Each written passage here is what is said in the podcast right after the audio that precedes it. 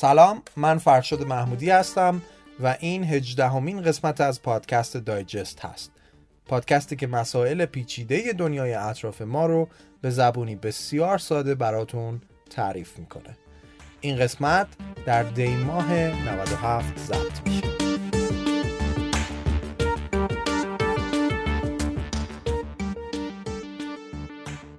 خب همونطور که در قسمت قبل گفته بودیم، این قسمت رو به مناسبت روز 1 دسامبر که روز جهانی ایدز بود اختصاص دادیم به این بیماری تا ببینیم که آگاهیمون نسبت بهش چقدر هست. به همین منظور هم یه نظرسنجی توسط یکی از اسپانسرهای پادکست که شرکت EMRC بود انجام شد و یه سری از دوستان زحمت کشیدن و این نظرسنجی رو پر کردن و من نتایجش رو در خلال این قسمت در جاهای مرتبط میگم. پس خیلی ممنون از اون 1300 نفری که به صفحه پرسشنامه رفتن. البته همگی پرسشنامه رو کامل پر نکردن یا دکمه ارسال رو نزدن.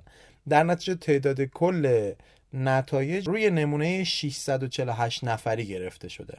از این تعداد 68% آقایون بودن، 30% خانم ها و 2% هم نامشخص زدن.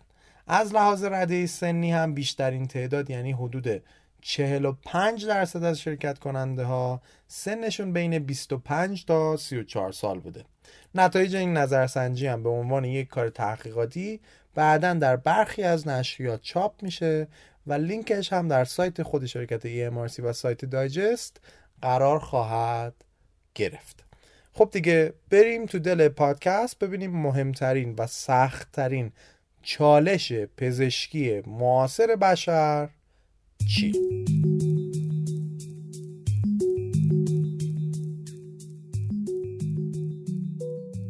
اسپانسر این قسمت از پادکست دایجست اپلیکیشن بنتوه.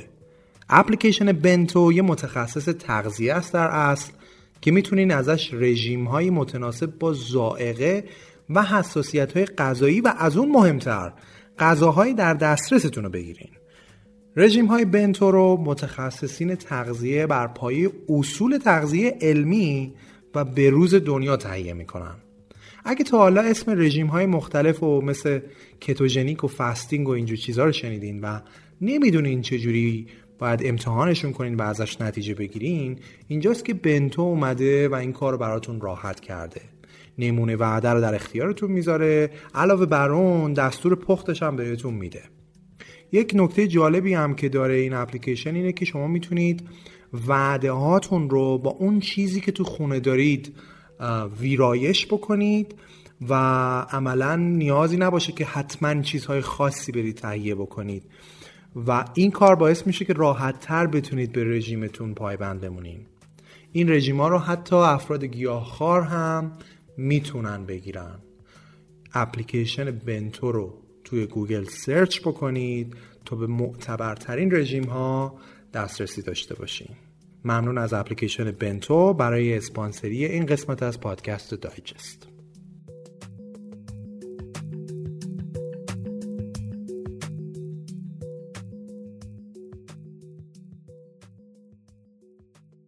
تا به حال چیزی حدود بیشتر از 70 میلیون نفر به ویروس HIV آلوده شدن که از این میون نصفشون از سر این ویروس مردن.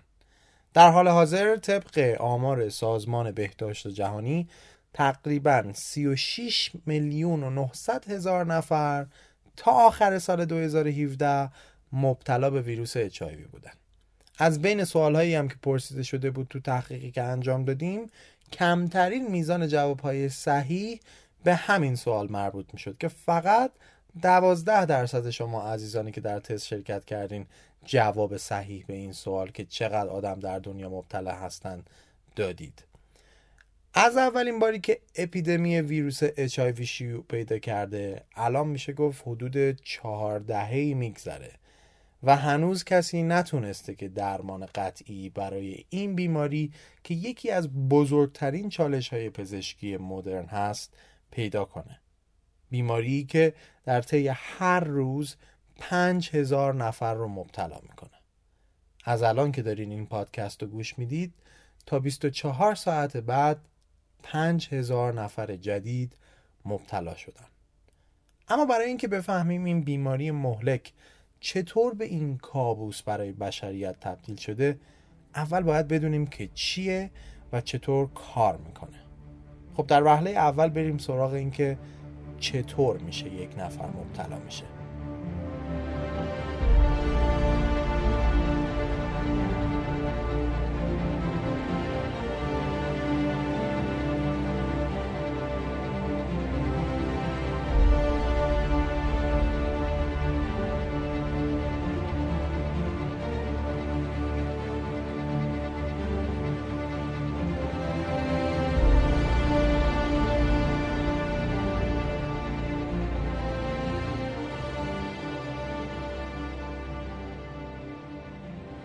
مبتلا شدن به این بیماری در 3 مرحله اتفاق میفته. مرحله اول اینه که ویروس HIV به بدن شخص وارد میشه. قبل از اینکه 2 مرحله دیگر رو توضیح بدم، همین رو باز کنیم ببینیم اینجا چی میشه.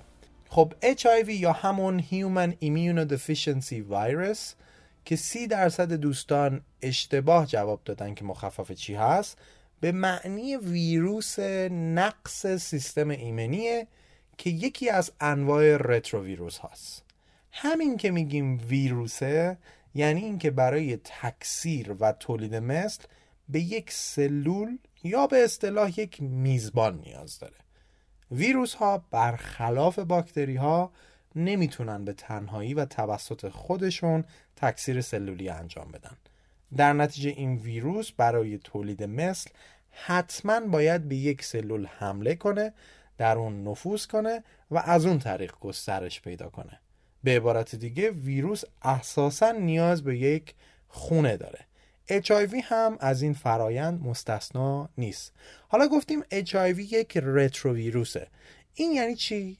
خیلی ساده شدهش اینه که ویروس بعد از اینکه وارد بدن شد میاد به سلول میزبان میچسبه، مثل یه سفینه فضایی که میخواد رو سطح مریخ فرزن بشینه. تو شکل‌های کارتونیش هم همینطوری نشونش میدن آخه. نقاط اتصال که چفت شد، ویروس محتویات داخل خودشو که آرن‌ای و آنزیم‌های دیگه هستن رو خالی میکنه تو شکم سلول میزبان. یه چیز هم که باید کلاً راجع به ویروس بدونیم اینه که تقریباً ویروس‌ها همشون یک کد ژنتیکی دارن. این آرن‌ای ها که در اصل پسرعموی DNA هستن، میرن و قسمتی از DNA سلول میزبان میشن و کد ژنتیکی اون سلول رو تغییر میدن. یعنی به صورت خلاصه این رترو ویروس ها وارد سلول میزبان میشن و یه قسمت از ژن خودشون رو وارد اون سلول و هستش میکنن و کد ژنتیکی اون سلول رو تغییر میدن. یادمون هم هست دیگه، DNA همون جایی بود که تمام ژن‌های انسان و سلول توش شکل گرفته. سیستم کدینگ اون سلوله که از روش تکثیر انجام میشه. حالا که ژن‌های ویروس با DNA سلول ترکیب شدن، اینجاست که سلول گول میخوره و فکر میکنه همه چی عادیه و بر اساس اون DNA جدید شروع به تکثیر سلولی میکنه. یعنی به عبارت دیگه سلول کار تولید مثل رو برای ویروس انجام میده و انقدر این کار رو انجام میده که حتی باعث مرگ سلول میشه و کلی ویروس دیگه هم تو بدن آزاد میشن که برن و سلول های دیگه ای رو به عنوان میزبان انتخاب کنن و مورد حمله قرار بدن. حالا سوال اینه که این سلول هایی که ویروس HIV برای میزبانی انتخاب میکنه چه سلول هایی هن؟ اینها همون گلبول های سفیدن. یادمونه دیگه یه سری گلبولای قرمز داشتیم که همین خون قرمز رنگمونن که وظیفه اصلیشون اکسیژن رسانیه، و یه سری هم گلبولهای سفید بودن که در حقیقت نگهبانهای بدنن و جزئی از سیستم ایمنی به حساب میان. این گلبولهای سفید خودشون چندین مدل هستن که هر کدومشون یه کاری میکنن که من الان نمیخوام اینجا رو پر کنم از اسمایی که شاید بعدن یادتون نمونه. اما به صورت کلی یه سریاشون پاتوژن ها رو میخورن، یه سری ها میکشن، یه سری ها آنتیبادی یا پاتن ترشح میکنن و غیر و ذالک. ولی اگه میخوایم داستان ایدز رو بفهمیم، یکی از این گلبولهای سفید رو که از قضا از مهمترین ها هم هست رو باید بشناسیم. اسم اینها اینه: CD4 Plus T Helper Cells، گلبولهای سفید کمک کننده T. خیلی خلاصه کار این گلبولها اینه که پاتوژن ها یا همون عفونت هایی که وارد بدن میشن و شناسایی کنن و بعد درخواست کمک میکنن و یه جورایی به گلبول های سفید از مدل دیگه گرا میدن که چیکار بکنن. مثلا تی کیلر سل ها یا گلبول های تی قاتل رو صدا میکنن که بیان و این پاتوژن ها رو از بین ببرن، یا به بی سل ها میگن که آنتیبادی براشون ترشح کنن. و حتی بعدن یه تعداد از این تی هلپر ها تبدیل میشن به مموری سل که یادشون بمونه که سری بعدی اگه از همون عفونت وارد بدن شد چطوری باهاش مقابله کنن. یعنی همون اساس کار واکسن. حالا فرض کنید این تی هلپر سل ها که یه جورایی کار پلیس کنترلی رو انجام میدن نباشن، وقت چی میشه؟ وقتی که حتی بقیه گلبول های سفید هم گیج میزنن و نمیدونن باید چی کار بکنن. در نتیجه پس این سلول های کمک کننده تی نقش بسیار بسیار اساسی در سیستم ایمنی دارن. حالا این ویروس HIV کاری که میکنه اینه که خود این سلول ها رو میاد مورد هدف قرار میده و از بین میبردشون. یعنی میاد خود همون کسایی که قرار بود از بدن محافظت کنن رو از بین میبره و اینجوری میشه که بدن بیدفاع میشه. زمانی که یک شخصی مبتلا میشه به ویروس HIV در مرحله اول که حدود 2 تا 4 هفته است، تعداد ویروس های HIV در خونش به شدت زیاد میشه. در این مدته که معمولاً بعضیا علائمی شبیه آنفولانزا میگیرن، مثل سردرد، تب، جوش و غیره. ولی بعد از این دوره عفونت حاد، همون دوره اول، بیماری وارد مرحله دومش یعنی عفونت مزمن میشه. یعنی ویروس کماکان در بدن داره تولید مثل میکنه ولی با سرعت بسیار کمتر، و این تولید مثل ویروس ها انقدر اتفاق میفته، انقدر از اون سلول های تی کمک کننده رو میکشن که دیگه بعد یه چیزی حدود 10 سال اون گلبول های سفید حدشون از مینیمم هم کمتر میشه و بیمار وارد مرحله سوم یا آخر میشه. تازه این مرحله آخر هست که بهش میگن AIDS یا همون Acquired Immune Deficiency Syndrome. اون کلمه acquired به معنی اکتسابی هستش، یعنی بیماری طی یک فرایندی کسب شده. در حقیقت تعداد اون گلبول های تی اگر به زیر 200 عدد در هر میکرولیتر برسه یعنی بیمار وارد مرحله ایدز شده. نرمالش بین 500 تا 1500. پس وقتی صحبت از ایدز میکنیم یادمون نری که ایدز آخرین مرحله از مبتلا شدن فرد به ویروس HIV هست. حالا وقتی به این مرحله برسیم چطوری میشه؟ چون سیستم ایمنی بدن ضعیف شده و دیگه لشکری برای مقابله با دشمن وجود نداره و بدن بی‌دفاعه، سر و کله یه سری از بیماری‌های فرصت طلب پیدا میشه. واقعا بهش میگن فرصت طلب، opportunistic. معمولا کسانی که ایدز دارن یه سری بیماری‌های کلیشه‌ای میگیرن: ذات‌الریه، سل، سرطان پوست و از اینجور چیزا. پس این خود ویروس HIV نیست که انسان رو میکشه، در اصل بیماری‌های دیگه‌ن که به خاطر ضعف سیستم ایمنی مثل آنفولانزا میتونن یک بیمار مبتلا به ایدز رو از پا در بیارن. از زمانی هم که یک کسی به ایدز مبتلا شد حدوداً دیگه 3 سالی طول میکشه تا فوت کنه. پس تا اینجای کار این مشخص بشه که هر کسی که HIV داره الزاماً ایدز نداره. این همون سوالی بود که در پرسشنامه هم پرسیده شده بود و فقط 55% از شما عزیزان جواب صحیح رو داده بودید.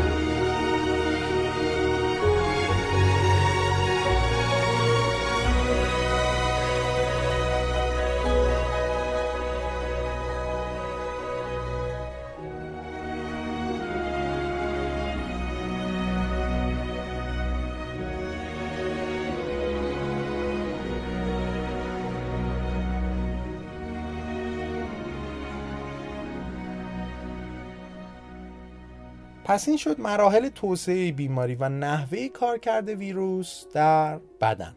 حالا این ویروس چطوری انتقال پیدا میکنه؟ جوابش اینه که از راه مایعات بدن، یعنی خون، ترشحات جنسی و شیر مادر، الا بزاق دهان.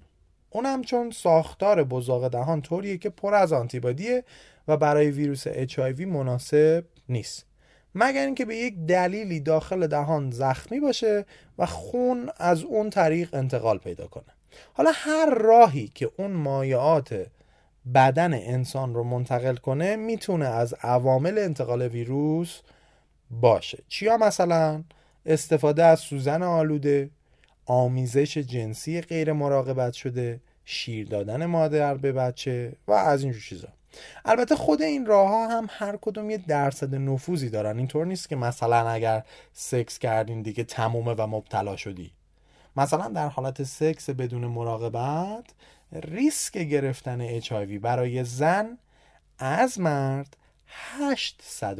0.08%، یعنی حتی کمتر از 0.1%، یعنی 1 در هر 1250 بار، و برای مرد که از زن بخواد بگیره حتی کمتر هم میشه 0.04%، یعنی 1 در هر 2500 بار. ریسک برای خانم‌ها کلاً یکم بیشتره. حالا همین ریسک وقتی میرسه به آمیزش مقعدی، اون وقت برای آقایون میرسه به 11%، اما اگر آقا ختنه کرده باشن یهو ریسک چند برابر میشه و میرسه به 62%، ولی کماکان میبینید که عدد زیر 1%. البته این آمار به اشتباه نندازتتون که سکس بدون مراقبت پس خطری نداره. پیشنهاد همه استفاده از کاندوم به عنوان ابزار پیشگیران است، چون معلوم نیست که کی شما این ویروس رو بگیرید.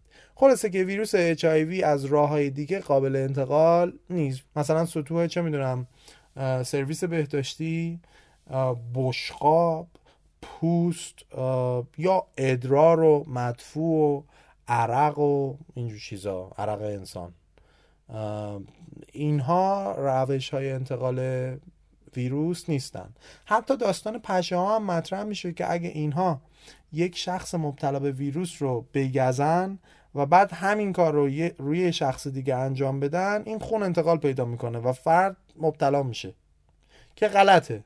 در نظرسنجی هم که پرسیده شده بود 80% از شما دوستان جواب اشتباه داده بودید. کلاً کج‌فهمی در این مورد خیلی زیاده و همین موضوع باعث میشه که مردم یه موقع‌هایی برخوردهای عجیب غریب با کسی که مبتلا شده بکنن که بسیار بسیار از لحاظ روحی برای اون فرد شکننده هست.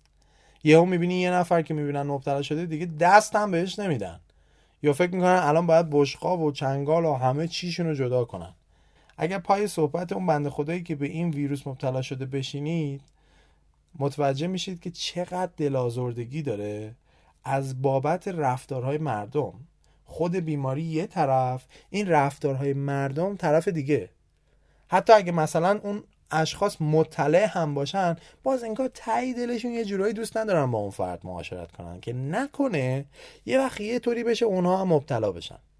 خود این رفتارهای سرد و دلشکننده مردم یکی از بارهای سنگینیه که روی دوش اون شخصیه که به ویروس مبتلا شده. حس ترد شدن. There's no time for us. There's no place for us. What is this thing that builds our dreams yet slips away from us? Who wants to live forever? Who wants to live forever?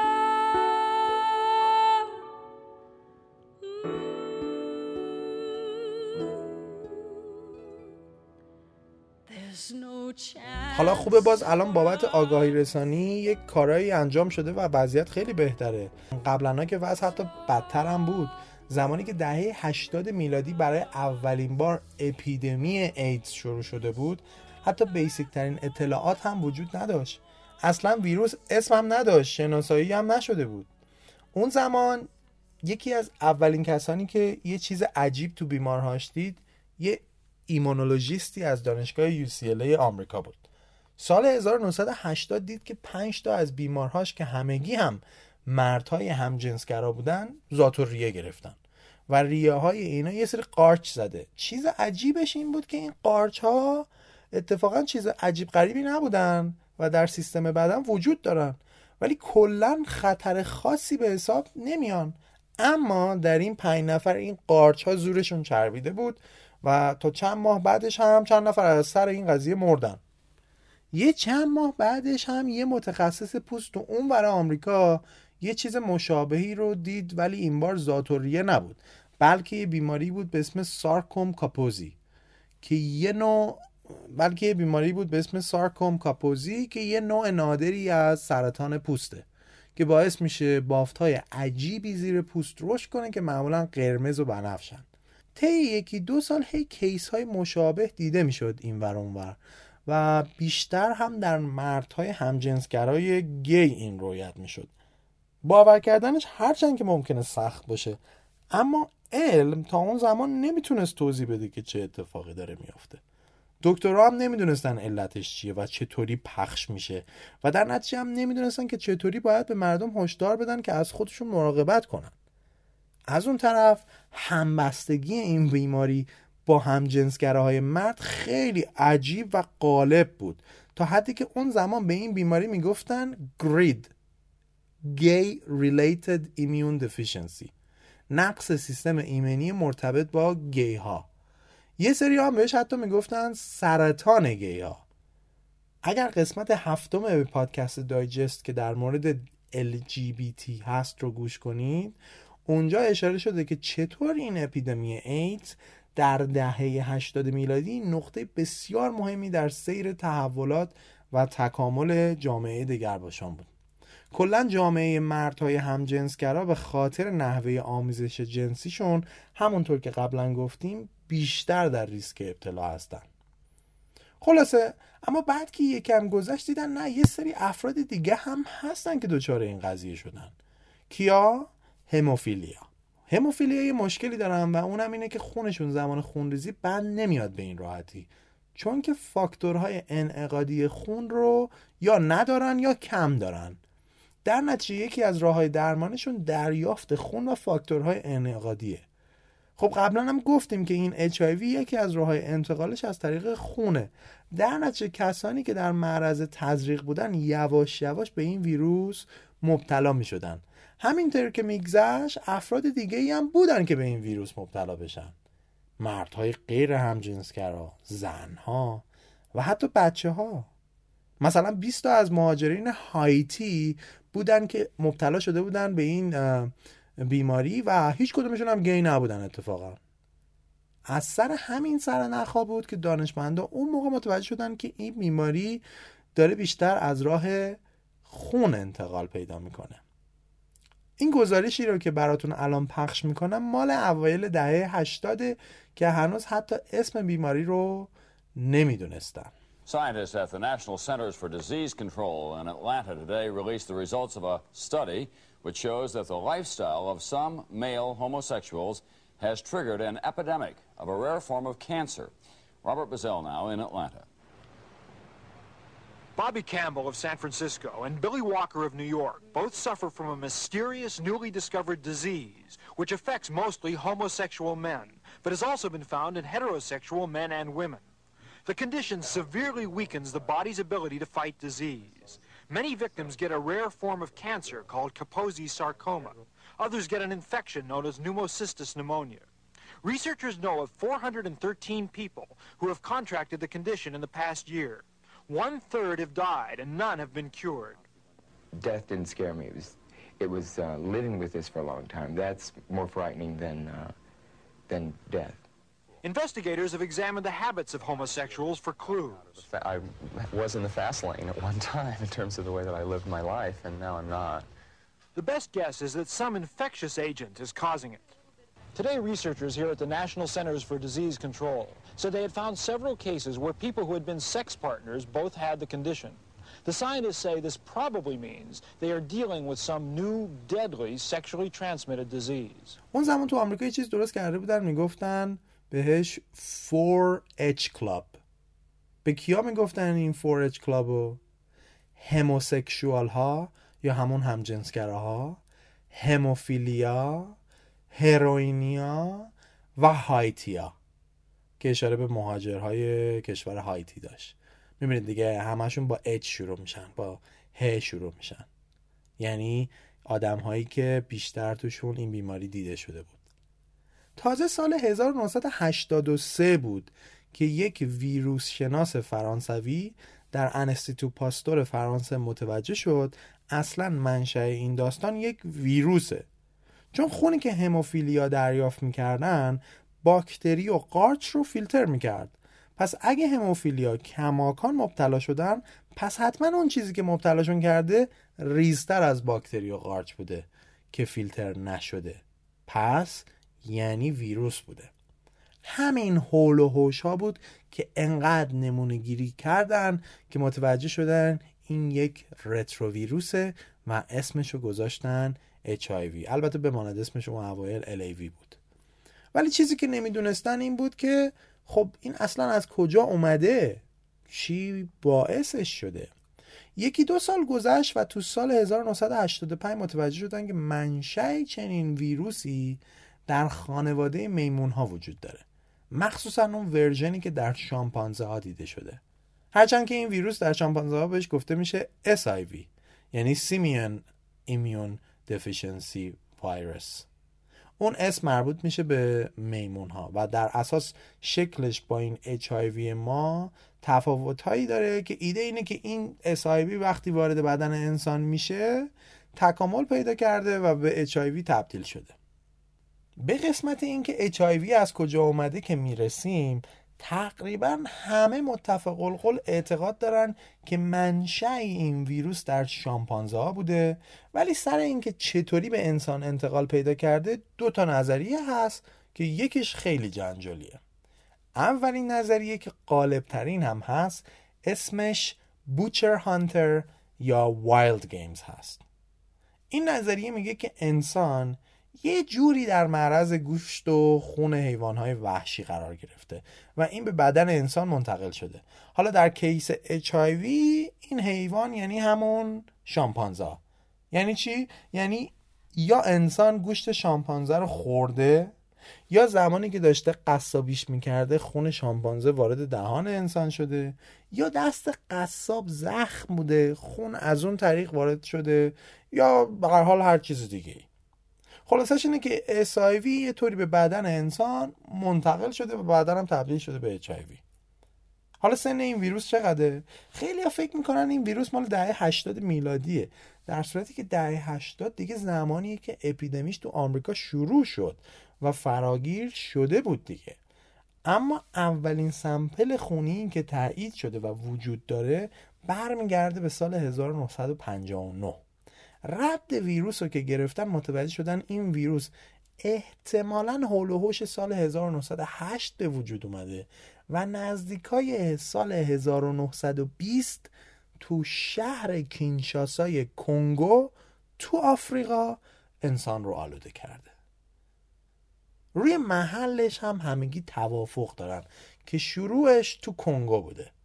داستان اینطوری مطرح میشه که اون زمان که اولین نفر اونجا مبتلا میشه، به خاطر تجارت سکسی که اونجا در جریان بوده این ویروس رو پخش میکنه.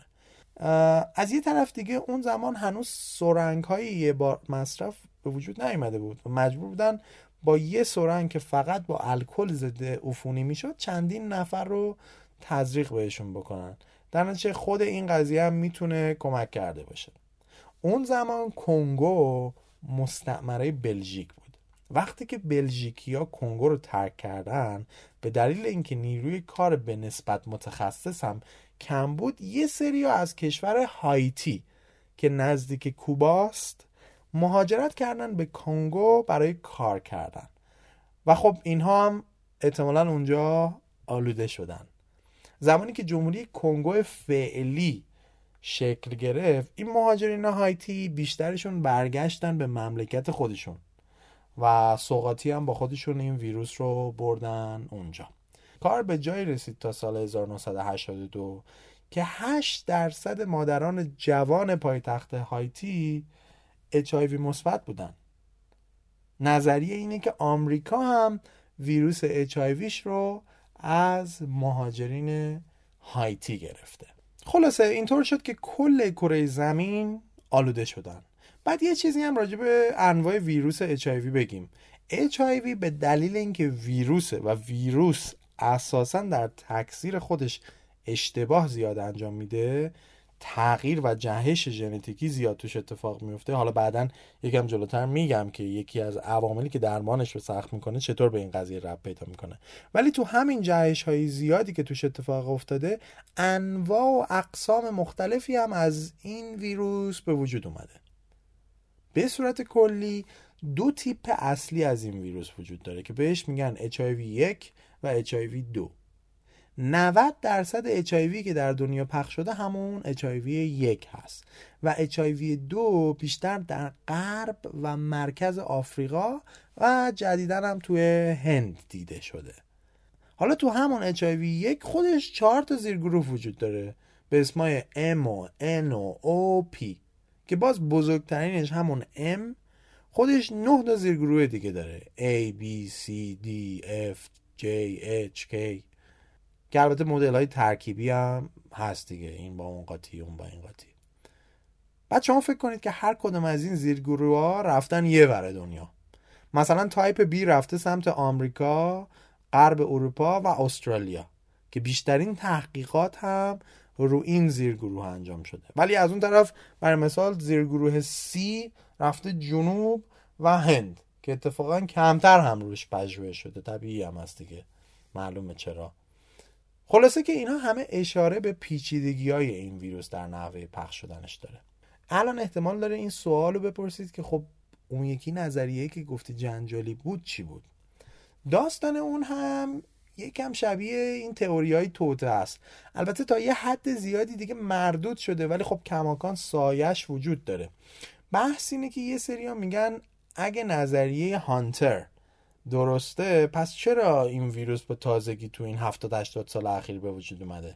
مگه قبلنا انسان نمیتونسته گوشت شامپانزه خورده باشه؟ داستان این یکی حرفش اینه که HIV به خاطر اشتباه انسان به وجود اومده، صداش هم در نیاوردن. حالا ماجرا چیه؟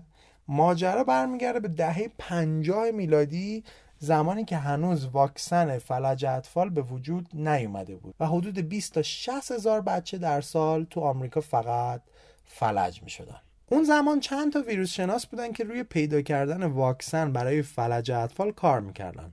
3 از مهمتریناش سالک بودن و آلبرت سابین و هیلاری کاپروسکی. از بین اینا سالک اولین نفریه که واکسن فلج اطفال بهش دست پیدا میکنه و خیلی هم معروف میشه و با اون واکسنی که تزریقی بود بیشتر از 90 میلیون نفر رو تو آمریکا واکسینه میکنه که یکی از بزرگترین پروژه های واکسیناسیون تاریخ جهانه. اما اون 2 دیگه اعتقاد داشتن که واکسن سالک بهترین گزینه نیست و از اون بهتر هم میشه ساخت. در نتیجه جفتشون شروع میکنن یه به جستجوی واکسنی بهتر. کیا بودن؟ آلبرت سابین و کاپروسکی که جفتشون هم لهستانی تبار بودن. برای اینکه بتونن واکسن جدیدشون رو امتحان کنن، اینا به یک جمعیت قابل توجهی که هنوز واکسینه نشده بودن نیاز داشتن که بتونن روشون تست انجام بدن. خب آمریکا که دیگه نمیشد چون ملت واکسن سالکو زده بودن. سابین میره سمت شوروی سابق و اونا بهش کمک میکنن که اونجا واکسنشو بسازه و امتحان کنه. ولی کاپروسکی میره سمت آفریقا. اونم کجای آفریقا؟ کنگو.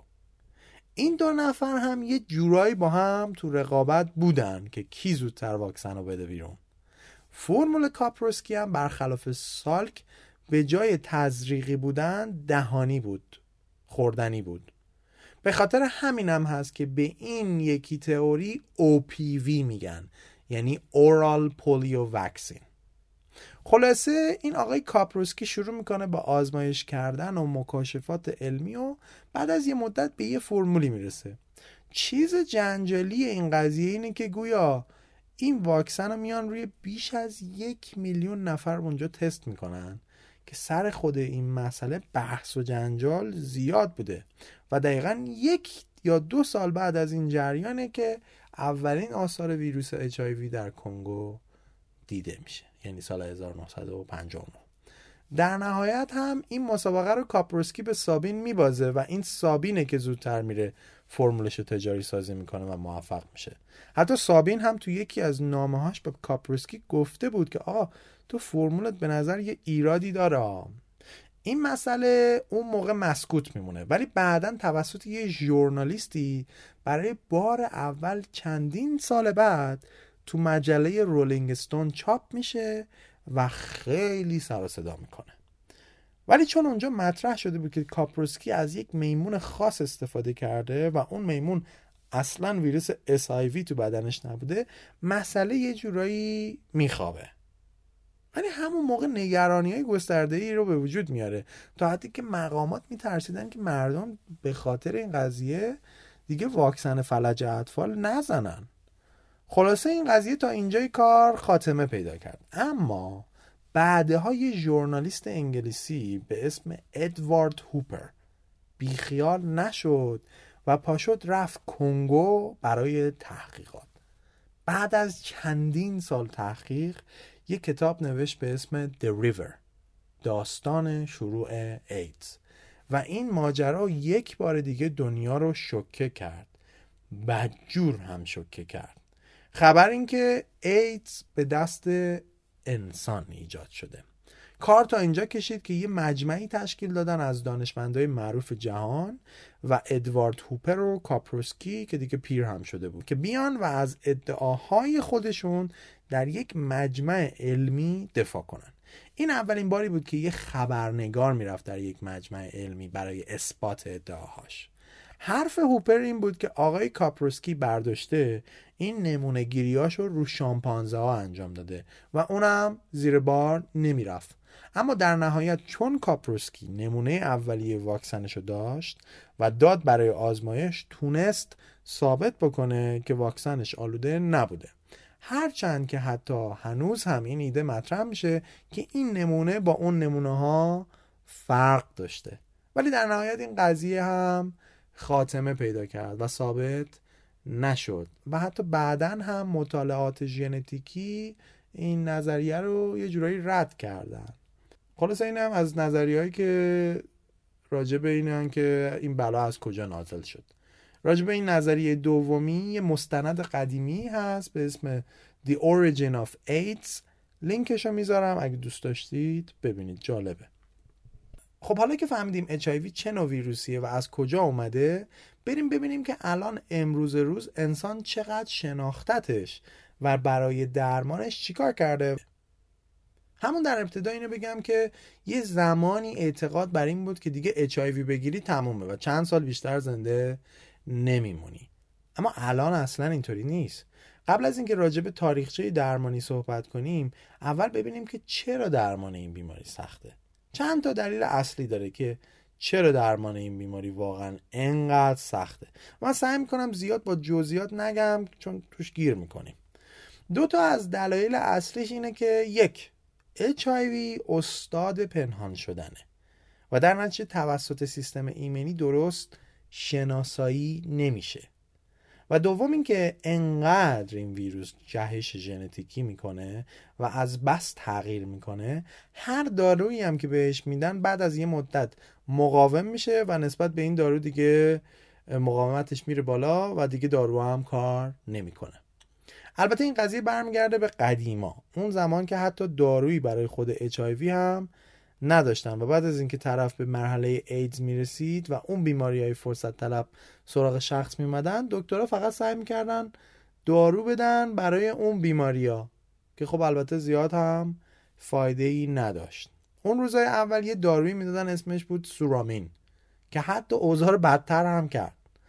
خلاصه بعد از کلی تحقیقات اولین دارویی که دادن که FDA هم تایید کرده بود اسمش آزیدوثایمدین یا به اختصار AZT بود که البته عوارض جانبی زیاد داشت، مثل حالت تهوع، کمخونی، بیخوابی، ضعف عضلانی و غیره. قبل از اینکه برم جلوتر یه نکته رو راجع به درمان من بگم. اصولا دو مدل درمان وجود داره. یکیش هست استرلیزاسیون، یعنی اینکه کلهم اون ویروس از بدن شما پاک شه و تمام دیگه کلن از بین بره. و یه مدل دیگه هم از درمان وجود داره که بهش میگن فانکشنال کیور یا درمان کاربردی. تو درمان کاربردی ویروس به صورت کامل از بدن شما محو نمیشه، ولی خب انقدر هم میتونه تعدادش کم بشه که حتی دیگه تو آزمایشات هم نشون داده نشه و شما هم بدون حتی استفاده از قرص و دارو خوب باشی دیگه. پژوهش هایی که الان تو دنیا داره انجام میشه اکثرا روی همین فانکشنال کیور هست. در سیر تکامل درمان ایدز هدف اولیه این بوده که جلوی تبدیل شدن HIV به ایدز رو بگیرن.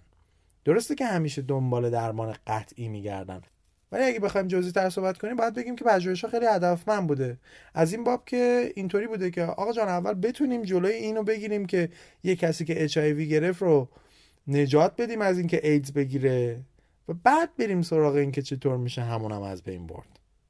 این داروهایی هم که بهتون گفتم اون بالا هدفشون همین بوده. یعنی خواستم اینو بدونید که وقتی داریم راجع به سیر تکاملی درمان صحبت میکنیم واضح باشه که منظور از درمان چیه. بعد از AZT نسل بعدی داروها رو محققها کشف کردن که در زندگی مبتلایان به این بیماری واقعا تغییر شگرفی رو به وجود آورده. اما باز هم برای روشن‌تر شدن موضوع یه بار دیگه مرور کنیم که ویروس چی کار میکرد. گفتیم که ویروس وقتی که وارد بدن میشد و سلولهای میزبانش رو که انتخاب میکرد میرفت که به اونها متصل بشه. این همون سفینه‌ای که بهتون گفتم، یه نقاط اتصالی سطح خود ویروس با سلول میزبان دارن که اینها به هم متصل میشن، چفت میشن و بعد ویروس از اون طریق وارد سلول میشه. به این مرحله اتچمنت میگن. یه سری از همین داروها که به وجود اومدن کارشون این بود که جلوی همین مرحله رو بگیرن که ویروس اصلا نتونه اتصال پیدا کنه که بعدا حتی بخواد بره تو. انگار شما در خونه رو چهار قفله میکنی. حالا اومدیم و ویروس جهش ژنتیکی دوباره کرد و این قسمت نشد که جلوش گرفته بشه و ویروس رفت تو خونه. این رفتن تو خونه ویروس البته بیشتر شکلش اینه که محتویات خودش رو خالی میکنه تو دل سلول میزبان. اصلی ترین این محتویات هم 2 تا RNA تک رشته‌ای و 3 تا آنزیمن. وقتی که ویروس این محتویات میریزه تو دل یکی از این سلول ها، یکی از این آنزیم ها که به اسمش کاری نداریم میاد این RNA های تک رشته‌ای رو تبدیل میکنه به DNA دو رشته‌ای. یه سری دیگه از داروها جلوی اینو میگیرن که این اتفاق به وجود نیاد. باز اومدیم و مقاومت کرد و در رفت و نشد. مرحله بعدی اینه که حالا یکی دیگه از اون 3 تا آنزیم میاد اون دی ان ای ویروس رو بر میداره میبره داخل هسته سلول، جایی که کد ژنتیکی دی ان ایش اونجاست و این دی ان ای ویروس رو کپی پیست میکنه داخل رشته دی ان ای سلول میزبان. باز دوباره یه سری از داروها جلوی این مرحله رو میگیرن و بازم اگه در بره یه مرحله آخری هم هست که وقتی این دی ان ای دیگه خراب شد پروتئینی شکل میگیره برای ساخت سلول جدید که اون آنزیم 3 که اسمش پروتیز هست اون آماده میکنه برای بچه ویروس های آینده که یه سری دارو هم هست برای اینکه جلوی این مرحله رو بگیره. دیگه اگه از این مرحله گذشت دیگه یحتمل گذشته، دیگه کارش نمیشه کرد. البته امیدوارم اشتباه نکنم. حالا چرا این همه رو بهتون گفتم؟ برای اینکه بدونید اون نسل از درمانی که به وجود اومد چی رو تغییر داد. Highly Active Anti-Retroviral Therapy دانشمندا فهمیدن که آقا ما هر دارویی میدیم تو هر مرحله این ویروس در میره، پس بیایم چند تا رو با هم بدیم شاید قفل شد. نظریهشون اتفاقا هم درست بود و کار کرد. با دادن چند داروی ترکیبی مختلف تو چرخه های مختلف حرکت ویروس تونستن تا حد خیلی زیادی جلوی گسترش ویروس رو بگیرن. البته الان دیگه به این تراپی ها میگن ART Anti Retroviral Therapy.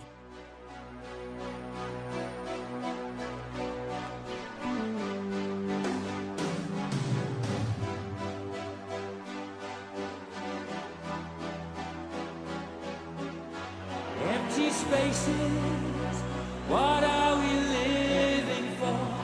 Abandoned places, I guess we know this for. All in all, does anybody want to take it anymore? So much gone. The show must go on.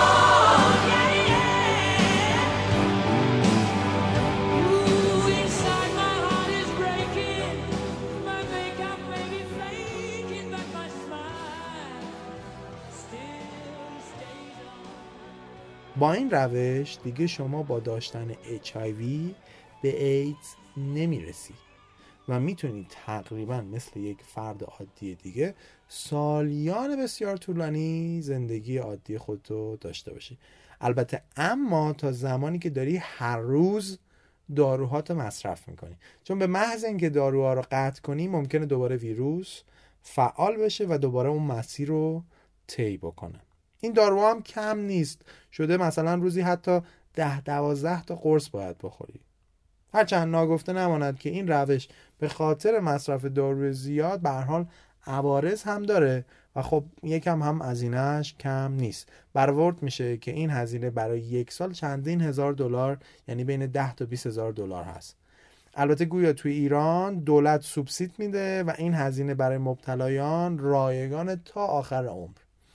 و طبق آخرین آمار، فکر کنم آمار 2 سال پیش بود، مثل اینکه یه چیزی حدود 30 میلیارد تومان میزان مبلغی که دولت به عنوان یارانه گذاشته کنار برای این کار در سال. خلاصه اینکه هنوزم که روشی که داره استفاده میشه همین ART هست، ART. البته هر روز تو همه جای دنیا برای پیدا کردن یه راه حل درست درمون تحقیق و پژوهش میشه. یه چیز جالبم در رابطه با همین بحث درمان بهتون بگم و اونم اینه که تا الان سوال اینه که آیا تا حالا شده که واقعا یک نفر نجات پیدا کرده؟ و جواب اینه که بله. تا الان تو دنیا فقط 1 نفر بوده که به صورت معجزه آسایی در کل دنیا درمان شده، یعنی اساسا ویروس HIV هم دیگه از بدنش از بین رفته. به این بیمار میگن برلین پیشنت، چون این داستان تو برلین اتفاق افتاده.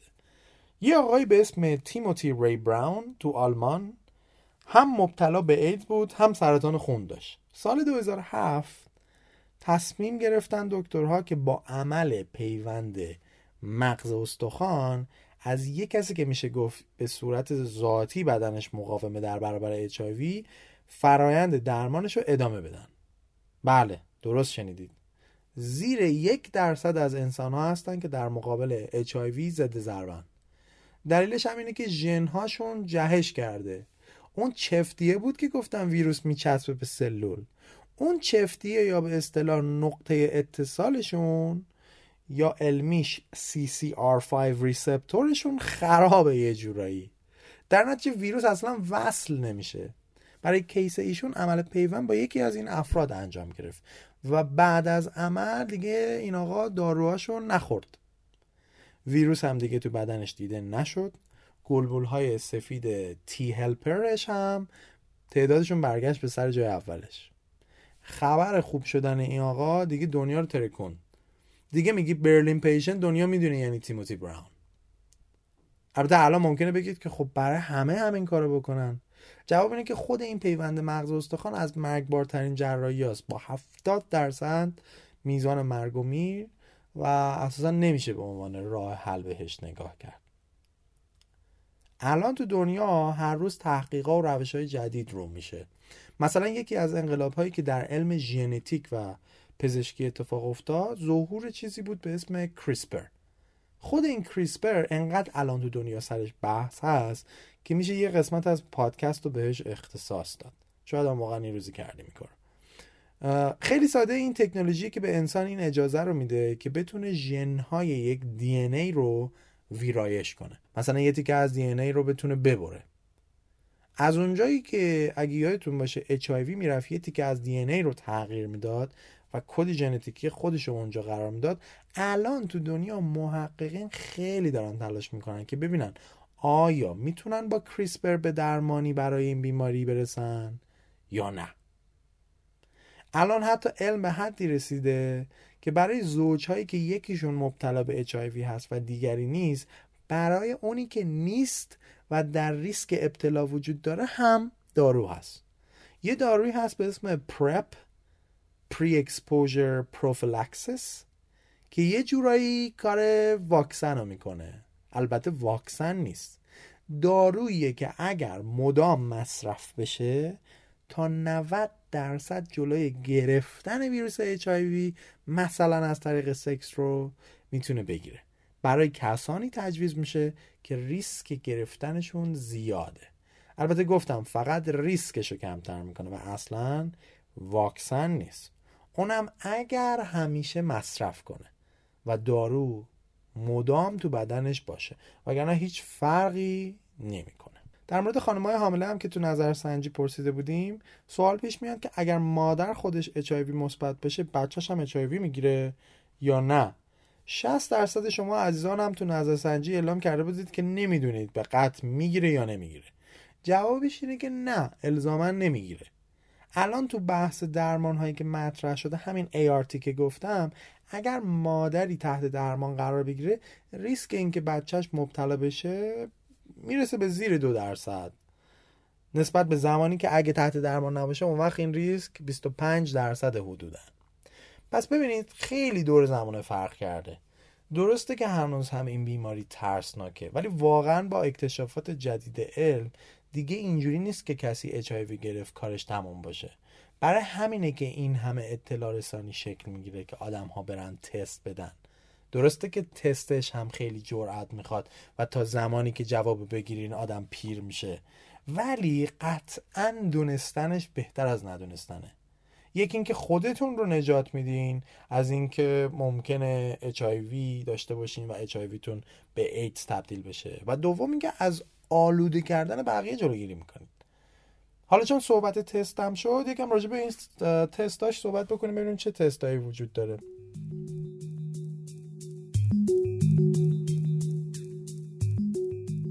اسپانسر این قسمت از دایجست شرکت تحقیقات بازاریابی EMRC هست. EMRC در حوزه تحقیقات بازاریابی تمامی تحقیقات کیفی و کمی مرتبط رو برای صنایع مختلف انجام میده. از طرف دیگه EMRC اومده با دایجست یک کار مشترک انجام داده. به مناسبت پایان سال 2018 قسمت بعدی که من کار میکنم راجع به اتفاقات مهمیه که در این سال رخ دادن. برای همین EMRC هم یه پرسشنامه تحقیقاتی با 6-7 تا سوال آماده کرده که نظر شنونده های دایجست رو نسبت به سالی که گذشت و پیش رو داریم بسنجه و بعد من خودم از این آمار تو ساخت قسمت بعدی استفاده میکنم و نتیجهش رو به شما میگم. در نتیجه اگر دوست دارید حتی یک کمک کوچیک در ساخت قسمت بعدی بکنید، میتونید برید توی سایت emrc.info و پرسشنامه خیلی کوتاهی که برای این منظور آماده شده رو پر کنید. لینکش رو در شو نوت و کانال‌های مختلف تلگرام، توییتر و اینستاگرام هم میذارم. EMRC اکثر تست‌هایی که برای تشخیص HIV استفاده میشن در حقیقت تستی هستن که میزان آنتیبادی رو میسنجن. آنتیبادی همون پادتنه که وقتی یه عفونتی در بدن وارد میشه ترشح میشه تو بدن شما. حالا داستان اینه که در کیس HIV از زمانی که فرد مبتلا میشه به ویروس تا زمانی که این پادتن تو بدنش ساخته بشه یکم طول میکشه. معمولا میگن یه چیزی حدود 3 ماه. یعنی اینکه اگر شما امروز ویروس تو بدنتون وارد شده باشه و فردا برید تست بدید، تست نشون نمیده که شما مبتلا شدید. به این دوران میگن دوران پنجره. تو نظرسنجی فقط 25% میدونستن که بهترین زمان برای آزمایش 3 تا 6 ماه بعد از آلوده شدنه. حتی اگه بعد از 3 ماه از روزی که فکر میکنید آلوده شدید هم آزمایش دادید و جواب منفی بود، میگن 3 ماه بعد هم تکرار کنید، هرچند که 95% در همون 3 ماه اول اگه آلوده باشید نشون میده. الان حتی کیت‌های خونگیش هم اومده که بهش میگن رپید تست. قبلا یه مقاومتی بود سر توزیع این کیت‌ها، سر اینکه میگفتن ممکنه آدم‌ها شرایط استفادهش و دقتش رو ندونن و بدتر باعث اشتباه کنن، یا اینکه یه بحث دیگه اینه که این تست‌ها حتما باید با حضور یک مشاور انجام بشه، چون شوکی که به فرد وارد میشه ممکنه اون شخص ظرفیتش رو نداشته باشه و دست به اقدامات خطرناک بزنه. چون وقتی تو این تست‌های سریع که جوابش تو 10 دقیقه آماده میشه مثبت میشه، تازه شما باید برید تست‌های تکمیلی دیگه انجام بدین که نکنه اون کیت خطا داشته باشه، و وقتی خودتون این کار رو انجام میدید الزاماً شاید این واقعیت رو ندونید. ولی بعد از این مدتی تو همین ایران خودمون به این نتیجه رسیدن که بودن این تست‌ها بهتر از نبودنشه، و برای اون دسته از آدم‌ها که مقاومت دارن برای اینکه برن آزمایشگاه و بخوان تست HIV بدن گزینه خوبیه حداقلش. آخه میدونید که یه سری از ماها برامون افت داره بریم بگیم اومدیم تست HIV. برای همین هم هست که حتی برای این چالش هم یه فکری کردن، اومدن تو بعضی از مراکز اخیراً سیستم ناشناس راه انداختن، یعنی شما میتونید برید و به صورت ناشناس آزمایش بدید. توی کمپین هایی هم که راه میفته معمولا از افراد سرشناس هم دعوت میشه که تست بدن. حالا فارغ از اون توجه رسانه‌ایش، این باعث میشه قبح قضیه برای خیلی هم بریزه. مثلا همین 1-2 ماه پیش پرنس ویلیام انگلستان در یک کمپینی شرکت که این حس مقاومتی که وجود داره برای آزمایش دادن رو بشکنه، برای همین خودش هم رفت تست داد. تو ایران هم هنرمندان ما تو این کمپین به مناسبت روز 1 دسامبر که روز جهانی ایدز رفتن و تست HIV دادن و بقیه رو تشویق کردن که همین کار رو انجام بدن. در نتیجه پرنس ویلیام رفته، شما هم برین. سر این اپیزود من خودم هم رفتم. اما در آخر صحبت سر ایران شد، یه صحبتی هم بکنیم راجع به ایران خودمون، ببینیم که وضعیت اپیدمی ایدز و HIV در ایران به چه شکله. اول اینکه یه سوالی پیش میاد که خب اولین بار این ویروس کی وارد ایران شده؟ منابع بیشترشون اشاره میکنن به سال 66 که داستان مربوط میشه به یک کودک 6 ساله هموفیلی که میگن فراورده های خونی آلوده وارداتی از فرانسه دریافت کرده بود. یه تئوری جنجالی هست که میگه یه شرکت فرانسوی به اسم مریو خونهای آلوده به ایران صادر کرده. البته اون زمان وزارت بهداشت تکذیب میکرد، ولی چندین سال بعد دادگاه حکم داد که سازمان انتقال خون غرامت پرداخت کنه به خانواده این کسایی که این اتفاق براشون افتاده. اینکه این بوده یا نه صحتش رو من نمیدونم و نمیتونم هم تایید کنم، فقط بدونید که اینجور مسئله وجود داره حول محور پیدایش ویروس HIV در ایران. فیلم های زیادی هم ساخته شده راجع به این قضیه، یکی از مهمتریناش فیلم پشت دیوار سکوت جعفر جوزانیه که هدفش این بوده که این پرونده رو دوباره باز کن و بیاره بالا. این فیلم تو جشنواره فجر 35م هم نمایش داده شد، ولی این که دیگه مجوز پخش گرفته یا نه رو نمیدونم. در کل آمار مبتلایان تو ایران یه چیزی حدود 66000 نفر تخمین زده میشه که تعداد مرد و زنشون الان تقریبا شبیه همه، اما این در حالیه که 20 سال پیش این نسبت کاملا وزنش به سمت مردها بود، یعنی 90% مرد بودن و 10% خانم. این نشون میده که در طی سالهای اخیر تعداد مبتلایان خانم به شدت با سرعت بیشتری افزایش پیدا کرده. از اون طرف الگوی ابتلا هم در ایران یه تغییر جدی کرده. قبلا HIV در ایران بیشتر از طریق تزریق آلوده منتقل میشد و برای همین هم بود که بیشتر مردها درگیر بودن. اما الان بیشتر مبتلایان از طریق روابط جنسی هستن، یعنی تغییر از اعتیاد به سکس. همین یه تبعات دیگه ای هم داره و اونم اینه که سن ابتلا در ایران اومده پایین. البته یه مقدار زیادی از کنترل اون قسمت ابتلا از طریق اعتیاد هم مدیون سیاست‌های دولت هستش. همین مراکزی که به وجود اومدن برای معتادین که متادون تراپی انجام میدادن حتی در زندان‌ها، خودش خیلی کمک کرد. اگه یادتون باشه یه زمانی بود که سرنگ مجانی هم در اختیار معتادها قرار میگرفت. همه اینها به کنترل اپیدمی HIV از طریق اعتیاد خیلی هم کمک کرد. اما بعد که الگو عوض شد دوباره این روند رو به رشد شده.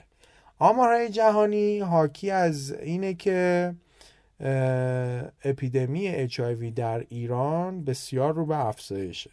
از لحاظ تلاش‌های جهانی در دل سازمان ملل یه سازمانی به وجود اومده به اسم UNAIDS که همه مأموریتش و چشماندازش اینه که تمام کشورهای دنیا رو متحد کنه که اقدامات مشترکی انجام بدن که ایدز در اون کشورها ریشه کن بشه. این سازمان یه چشماندازی داره به اسم 90-90-90. این برنامه یه سری هدف گذاریه که گذاشته تا سال 2020 کشورها بهش برسن. چی میگه این برنامه؟ میگه تا 2020 کاری کنن کشورها که 90% بیماران مبتلا شناسایی بشن، از اونها اون وقت اونایی که شناسایی شدن 90%شون تحت درمان ART قرار بگیرن و باز اینهایی که تحت درمانن 90%شون بار ویروسشون انقدر کم بشه که احتمال اینکه دیگه بخوان بتونن بقیه رو آلوده کنن کمتر و کمتر بشه. اما در ایران طبق گفته مسئولین وزارت بهداشت ما تو همون 90% اولیش موندیم. آمار ایران طبق گفته مسئولین حدود 40%، یعنی 40% رو تونستن شناسایی بکنن که خیلیش به خاطر عدم آگاهی و تفکرات غلطه که وجود داره در این حوزه. در انتها اینو بگم که یک کاری که هر کدوم از ماها میتونیم به نوبه خودمون انجام بدیم اینه که یه بار خودمون تست بدیم و نترسیم از آزمایشش، چون واقعا ترس واقعی ندونستن است. و دومین کاری که میتونیم بکنیم اینه که حداقل یه نفر دیگر هم تشویق کنیم که این کار رو انجام بده یا تا جایی که از دستمون برمیاد آگاهی رسانی کنیم، به امید روزی که درمانی برای این بیماری پیدا بشه.